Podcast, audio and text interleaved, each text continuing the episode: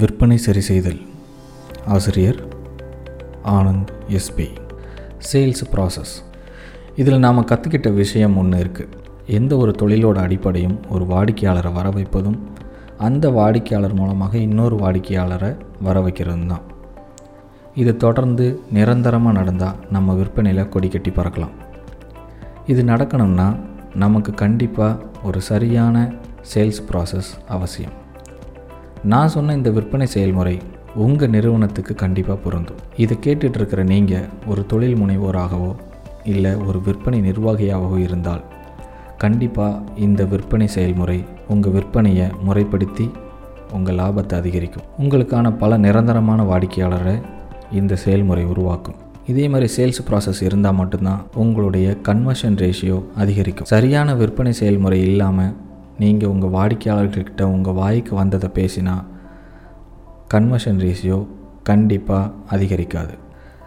இந்த விற்பனை சரி செய்தல் புத்தகத்தில் நாம் விற்பனை செய்முறை விற்பனை செயல்முறை தவிர இன்னும் பல முக்கியமான விஷயங்களை பார்க்க போகிறோம் அதை அடிப்படையாக வச்சு தான் உங்கள் வியாபார நன்மதிப்பும் லாப அதிகரிப்பும் இருக்குது விற்பனையில் பிரச்சனை எங்கே ஆரம்பிக்கும்?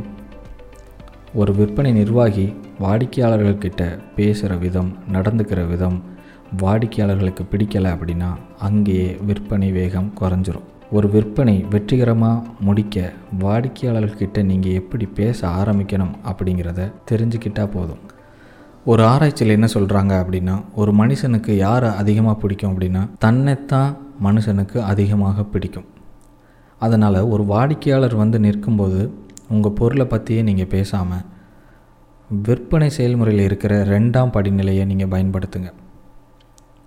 அதை பயன்படுத்தி வந்திருக்க வாடிக்கையாளரோட தேவை என்ன அப்படிங்கிறதையும் யாருக்காக அந்த பொருள் வாங்குறார் அப்படிங்கிறதையும் நிறைய கேள்விகள் மூலமாக தெரிஞ்சுக்கோங்க. ஒரு நல்ல உறவுமுறை உருவாக இதுதான் தொடக்கம்.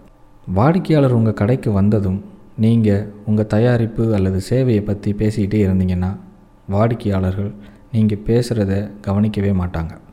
எடுத்துக்காட்டா ஒரு வாடிக்கையாளர் இணையம் மூலம் சாம்சங் நோட் டென் அப்படின்ற ஒரு மொபைலை பற்றி தெரிஞ்சு வச்சுக்கிட்டு அதுக்கான நிறைய ரிவ்யூஸ்லாம் பார்த்துட்டு உங்கள் கடையில் வந்து சாம்சங் நோட் டென் எனக்கு வேணும் அப்படின்னு கேட்டாருன்னா அவர்கிட்ட எங்ககிட்ட ஆப்பிள் இருக்குது நோக்கியா இருக்குது அப்படின்னு சொன்னிங்கன்னா அது அவர் காதில் விழவே விழாது.